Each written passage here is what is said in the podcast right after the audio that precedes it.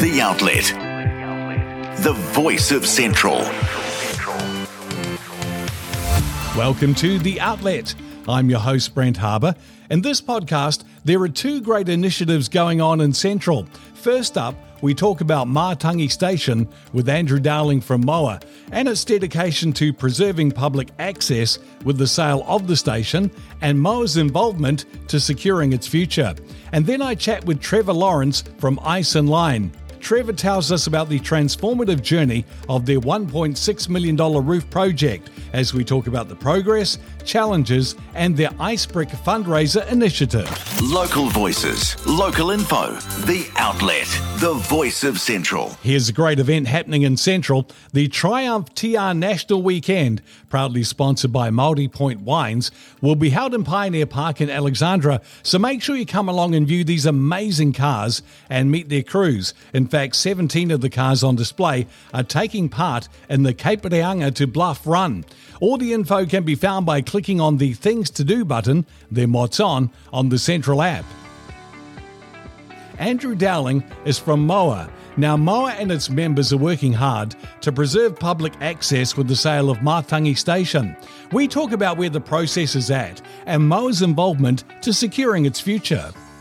G'day, Andrew. Welcome to the Outlet Podcast. Thanks very much for the invitation. You're very welcome. So, can you please tell me a bit about Moa, who you are, what you do, and who are your members? So, MOA, it's um, MOA, Mountain Bikers of Alexandra. Unlike the bird, we're not extinct, but a bit like the bird, we come in all shapes and sizes. And if you're anywhere around the Alexandra district, you may see us popping up from behind some rocks or out of some gullies as we ride our bikes around the area. So, the club was set up at um, volunteers back in 2000 to promote and support cycling, particularly mountain biking in Alexandra. So you've got a good active group. We do a lot of trail maintenance in the area. So if you're down that area riding and you see some of those trail ferries out there, they're quite likely to be members of our club. So looking after those trails, that keeps us pretty busy. But yeah, we like to be active in the community and just yeah, supporting everyone who comes to ride bikes in Central Otago because it's a real draw card for our region. Now, a lot of people know Matangi Station well. I mean, it's a huge farm up behind Alexandra's clock. The site of, you know, mountain bike tracks and locals love it for walking, running and biking, but it's been up for sale. So what is Moa's involvement to date? The station is for sale and currently there's a recreation permit which has been in, in place for three years, which allows walking and cycling access to an area up behind the clock. It's about a bit over a thousand hectares in there. Now, with the sale of the property, there is a risk that we may lose access to those trails.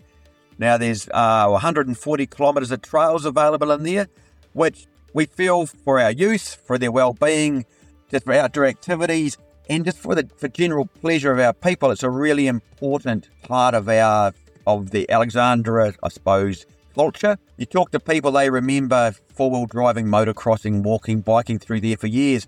But that was always, you know, from permission granted by the Sanders family, would, and it was just brilliant they did that. So, what we're looking to do is to try and protect public access to those trails in perpetuity. So, we've sat down with Helen and Brett Sanders and have worked through an easement agreement which would allow the farmer to farm the land in between the trails and farm it profitably, because that's very important, and to allow walkers and riders access to the trails to enjoy them, but not to in- interfere with the farming operation. So we've been pretty busy over the last couple of months just trying to put that together. So, how are your discussions going? I mean, have you got close to an agreement on price, and, and when will we know more about that, Andrew? We had a public meeting in the middle of February and that was great. We had over 200 people come to it to hear about what we're trying to do. And as people say, it sounds pretty rushed. Well, yes, it is. We really only got notification this last year, so I've been really pushed hard to put an offer together. But they they greatly supported us, and we've had about 700 people on an online pledge also support the purchase of this public access easement. And so we've then asked people to give an indication of how much money they, they think they feel they could pledge because that then gives us the opportunity to go to other grant granting funders, um, other businesses to say, hey, the public do believe in this. We think it can work. Can you throw your support behind it as well? Because this is going to come at a cost. You know, this is going to be difficult for the farmer. They don't really want a whole lot of people walking and biking around their front yard. So we've got to make it attractive to them, and it's a real opportunity for us here to be able to purchase this easement because another farmer may not um, have the appetite to do that. I mean, it's really great that people are willing to chip in and assist with buying it. How do they know that they won't be asked for more money? I mean, what do you say to them about the push for funding? So at the moment, the offers have closed currently for Matangi Station. We've got an offer on the table, and John Sanders tells us that he's he's considering our offer with others. So in that, the value of our offer is going to sort of be dependent on how much John Sanders needs to be able to stay on the farm. So if we can purchase the easement for a price that allows them to refinance with their banks, then they can stay on the farm. And and I suppose at Moa we see that as a win-win for the Sanders family and for the people of Alexandra. So still waiting to get what that final figure is, but I'm quite confident we can reach it. And in the back of your mind, you've got to remember what you're purchasing. Yes, there's going to be a, a cost to it, but for 140 kilometres of trail and a mountain bike park we already know works, I think that's incredibly valuable. And there's also the option to investigate whether dog walkers and horses can be uh, worked into part of that, that easement access as well. So it's, it's not just about biking, it's trying to make this work for our whole community. Absolutely. So there's been a lot of work go into this. How long has it taken to draw up the easement proposal? It wasn't much of a Christmas or New Year this year. Brent, I'm telling you that. I was pretty busy. Oh, we spent many hours over this and, and uh, yeah, a lot of meetings and just discussing things. If a sheep poos on the track, who's responsible for that? Compared to a bull digging a hole in the track. So it's been pretty full on since the end of December. Uh, I think we've got a very good easement document there. So while we're waiting for John's response as to whether our offer has been successful, in the background, we're setting up our publicity and fundraising side so that we'll be ready to go as soon as we can to raise the funds. And so we're just hoping that we're successful with our offer. There's so much involved that people don't understand. The health and safety aspect, uh, the paperwork alone would be mind boggling, right? Yeah, it, it is. It's being run as a park now, so we, we've got that, I think, okay. It's just trying to find that easement document that you know, allows a farmer to farm it, that we're not encroaching on their operation too much. I mean, your health and safety. I mean, certainly as mountain bikers, we keep the physios, dentists, and doctors and the knee and then Alexandra pretty busy. yeah. you're not getting a few bruises, you're not going fast enough. Uh, absolutely. And, you know, if people want to get involved, Andrew, what's the best way to find some more info online? They go along to our website. So it's um, MTB of Alex, so MTBOFALEX dot com, or just or Google Mountain Bikers of Alexandra you can get onto our webpage, and on there we've got a Matangi update link, which yeah takes you through to the information, all the information we have there. But also people can click on that and then show us their support, and if they're supportive of it, whether they'd be able to put the money forward. Now, look, I hear that you're training on your cross country bike for the Prospector as well. How's that going? It's going well. It's um, you couldn't live down here and not take up the opportunity to ride around Matangi and Earnscleugh Station. Oh, it's just it's a beautiful part of the world since my wife and I moved back down here well, after being 30 years in the North Island, we've kept the bike shops going pretty well. Bought two e-mountain bikes and I've bought a cross-country bike, so I'm making the most of it. So training's going well. Really looking forward to the three-day prospector, and it's yeah, it's a great way to showcase Alexandra once more. Oh, it is. It's great. And it's getting lots of recognition here and around the world, actually. It's just such a great event, isn't it? It is. And so, and this is bigger than just, say, Central Otago. So we are going out to all of the the bigger names in New Zealand cycling, even people who have done trips down to the South Island and, and have cycled Matangi because we think, you know, this is a real gem and it's a real jewel in our crown. And it's not just for the people of Alexandria. We want to keep this public um, access open for all people in New Zealand and around the world who want to come and enjoy Matangi. Yeah, oh, look, it's great. I know there's a bunch of people working alongside you, Andrew, but I really appreciate what you're doing. And thank you so much for chatting today. Thanks, Brett. And we look forward to seeing you out the back of Matangi one day. Oh, that'll be brilliant. For the latest local news, sport, information, and entertainment, download the Central app. This is The Outlet. Coming up shortly is my interview with Trevor Lawrence from Iceinline. We'll find out more about their $1.6 million roof project. But first, let's have a look at some job vacancies listed on the Central app as of Feb 23. The Outlet. Jobs Board. Pitches Store is a boutique lodge with an award winning restaurant, and they're now looking for a part time chef. The role is 20 to 25 hours per week, and it's on from now until April 30th. Alexandra Minibuses has a part time passenger driving position available. It requires you to drive in and around the Clyde Alexandra area. The work is mainly evenings, and you must have a Class 1 licence with a P endorsement and Age Concern Otago is a well established NGO working across Otago to celebrate, connect, support, and respect older people in the community. They're looking for a tertiary qualified professional with sound experience in community work to join their Central Otago team as a community social worker, including responding to reports of elder abuse.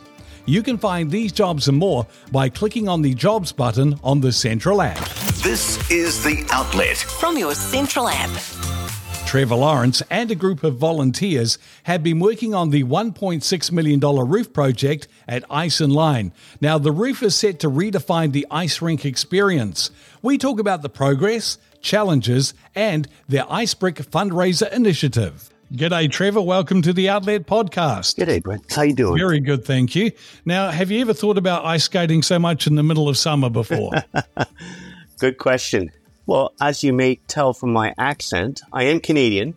So, to answer that, it kind of determines what month you determine summer at. So, I've been in New Zealand almost 20 years now and been in the local community of Central Otago all that time.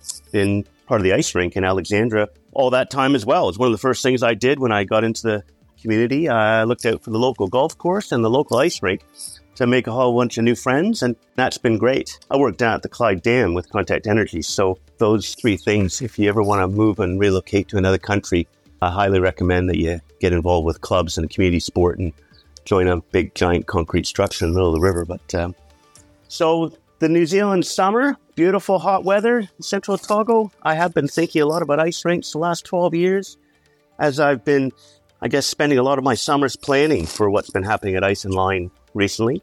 Myself and the committee, there is no stopping. We've been meeting monthly for years talking about this structure in the off season and during the winter season we're very busy volunteering our time to keep the facility open and running so i'm going to have to say yes it's been ongoing and Maybe it'll come to a pause or a bit of a break coming up in a few months, but uh, it has been a lot of fun. So, how life changing is this $1.6 million roof going to be for users of the ice rink, Trevor? Oh, it's, it's quite significant. I don't want to say it's going to change people's lives, but it's certainly going to make things a lot easier for those who are the custodians of the facility. The amount of work that you have to do to maintain an outdoor ice rink and the ice quality is enormous. And with the central Otago weather being hot and cold and windy and rainy, keeping that ice surface usable for the patrons is a huge amount of work. And I can't go into the number of people that maintain the ice using the ice groomer on all the clubs, but all those individuals looking after the ice will welcome this much more reliable environment.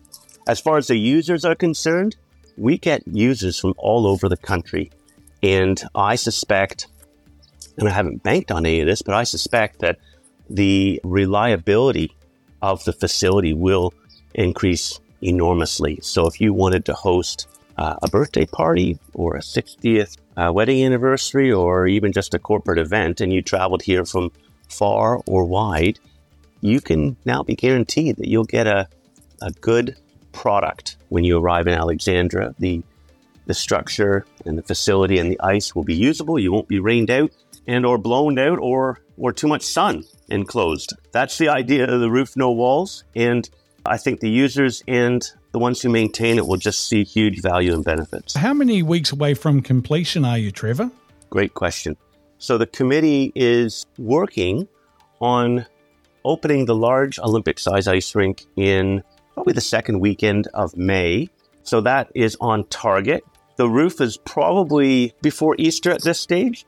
The team from Colors Group Wanaka have been very busy and they run a pretty tight ship. I think the cranes arrived today to install the roof panels that have been delivered from Hamilton uh, in enormous trucks.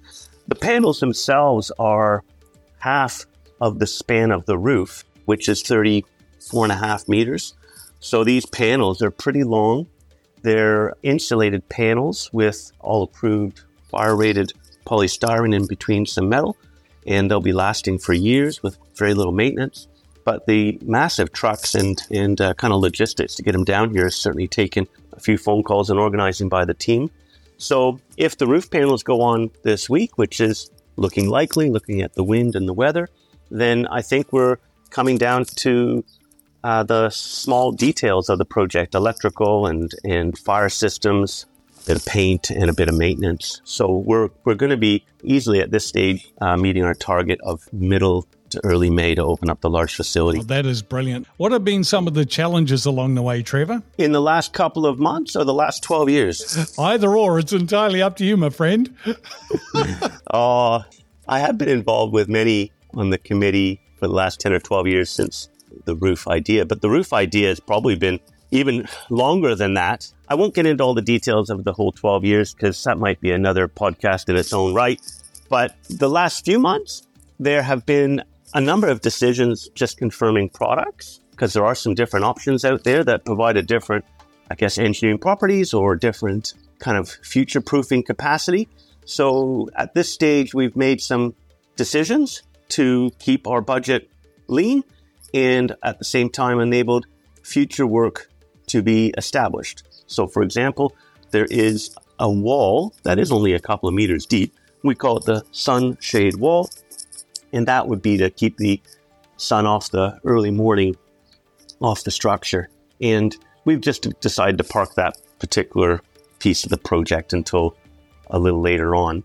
We might still sneak it in this year, but there's been a few decisions like that to kind of say now or later.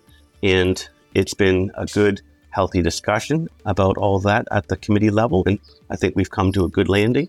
There have been very few other issues. The council's been really productive and, and clear on their expectations uh, through their building team, which has been good, and good communication from the wider board. So once the project got some approval through through some monetary budgets, the uh, the process has been pretty smooth the last few months, to be honest. Tell me more about the Ice Brick fundraiser that the club is also doing alongside the roof build. Excellent. I love talking about selling ice. the Roof Capital project has been well supported through the main funders, Central Lakes Trust, the Vincent Community Board, Otago Community Board, and lotteries. And that project, as I said, is on budget and, and it's going to be quite successful. It's kind of like painting one wall in an old room or an old house. The rest of the facility is being looked at. Now we've gotten the major projects done. And those to recap, we had a, a Zamboni ice groomer purchased a few years back. We replaced our refrigeration plant that now heats the local pool down the road. That was done six years ago. And uh, we've also been successful in building the two lanes curling, indoor curling structure at Iceinline. So the roof kind of finishes our four major pillars of capital projects, just north of $3 million, probably in the last seven or eight years. So it's quite a substantial bit of money and quite a lot of time and energy from a group of volunteers. So now we're quite trying to say, you know what, we want to finish off the rest of the building, the grounds, put in some dashboards, which are what they call the fancy glass and boards that go around a traditional ice hockey rink, and um, other improvements, which aren't anywhere near as major as what we've already achieved. But we think that there are a lot of community members, businesses, neighbors, and users that, if given the opportunity, could help us fund those. So we're selling a meter of ice at the present time for the 2024 season for $100. And an ice rink has 1,800 square meters. So you do the math, you can raise quite a bit of money. Those who are able to contribute will get recognized in various ways through thanks, and members of their family will be recognized on a board at the rink saying that they own a bit of ice, and businesses as well. It is a community facility, and I think it's a great way to engage with those who may think it's run by the council or part of your rates, but it's neither of those two things. So those who could afford a little extra money, we've just given them the opportunity to hop onto our iceinline.co website, and uh, you'll see it quite clearly that there's some links and information of how to operationalize this payment through the treasurer Melissa, and we're hoping that the community engages. If they could give a little bit of money, imagine us, uh, you know, how much we could achieve if everyone engaged with that. Okay, so let's talk about your skills on the ice, Trevor. What are you good at? I tell you, they they say that getting old or young once, as I call it, is uh, is when you start to kind of decrease in your expectations of what you used to be able to do. So I am approaching fifty.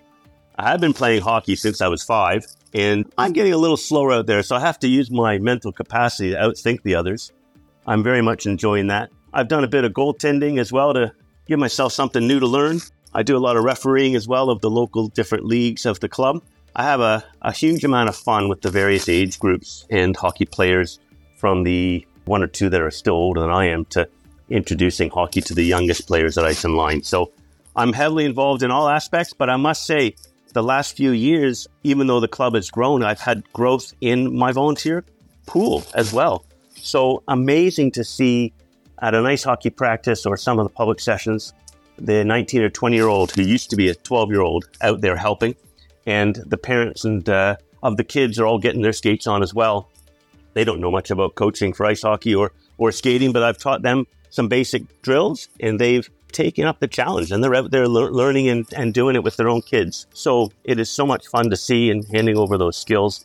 I'll just of go back and playing center ice for my team on a Saturday night and and watch the next generation kind of pick up the you know from where I left off. It'll be great to see that handed over. Look, it's just a great facility. So, what do you think people are going to get out of it? I mean, playing ice hockey, but you know, I know the kids just love to get out there and have a go on the ice, right? They love it. It is the fastest game in the world. It is a great team game, but you have to have your own individual skills. You you have huge opportunity here to just play in the local ice rinks between Queenstown, Gore, Take Dunedin, even up in Naseby. Just having local fun hockey meeting like-minded people in in the local community. But also, we've had a number of players at the Iceinline facility through the Flames Club go on to national championships, go on to play for New Zealand, go to Junior Olympics. So it's not the same beast as competing for major core sports like rugby or soccer. The, lo- the lower the pool of player in in the skating, curling, and certainly ice hockey kind of field means that if that's what your goals are to compete at the highest level of the country, there certainly is some pathway there. So each end of the spectrum is um, absolutely amazing when I tell people about the facility, but also each age group is amazing. From a five year old to a young once user curling on a Thursday night, we cater to all at that facility, even if you don't skate. Don't think anyone else, maybe a ski field, but not so much. I don't think anyone else can, can be prouder than that than the ice rink and that's something to really grow on. Well, thanks for all the work that you've put in. I mean, it is a great community facility, and you you are offering people an opportunity to do something that hasn't been huge in the past. So I think that's great work, and I really appreciate you having a chat today, Trevor. I enjoyed it. I uh, hope people will come and check out the facility when we open in May. Keep an eye out for it. We'll be doing a few a few celebrations as we kind of lead into the season, and uh, at this stage, the closing of the rink is yet to be determined, but we're looking in August. So we'll have a nice, reliable, open everyday season. That's what we're planning for. Come along and check out the curling indoors, the ice hockey on a Saturday morning, Saturday night, or, or skating comps, or learn adult hockey or learn adult skating. It's a huge amount of information on the website, and everyone's welcome. And the fees are, I don't know, they're pretty sharp. They're very competitive with other core sports in the area, and you don't have to drive that far. that sounds awesome. So, online again, where do they go to check all that out, Trevor? Iceinline.co.nz. On Buzzsprout, Spotify, Apple, wherever you get your podcasts. The Outlet. The voice of Central. Thanks for listening to this episode of The Outlet. Now, if you have a story or an interview you think should be featured on The Outlet podcast, just get in touch by clicking on the Contact Us button on the Central app. The outlet is produced and published by the Central app and supported with funding from the New Zealand Public Interest Journalism Fund. The outlet is available on the main page of the Central app and wherever you get your podcasts.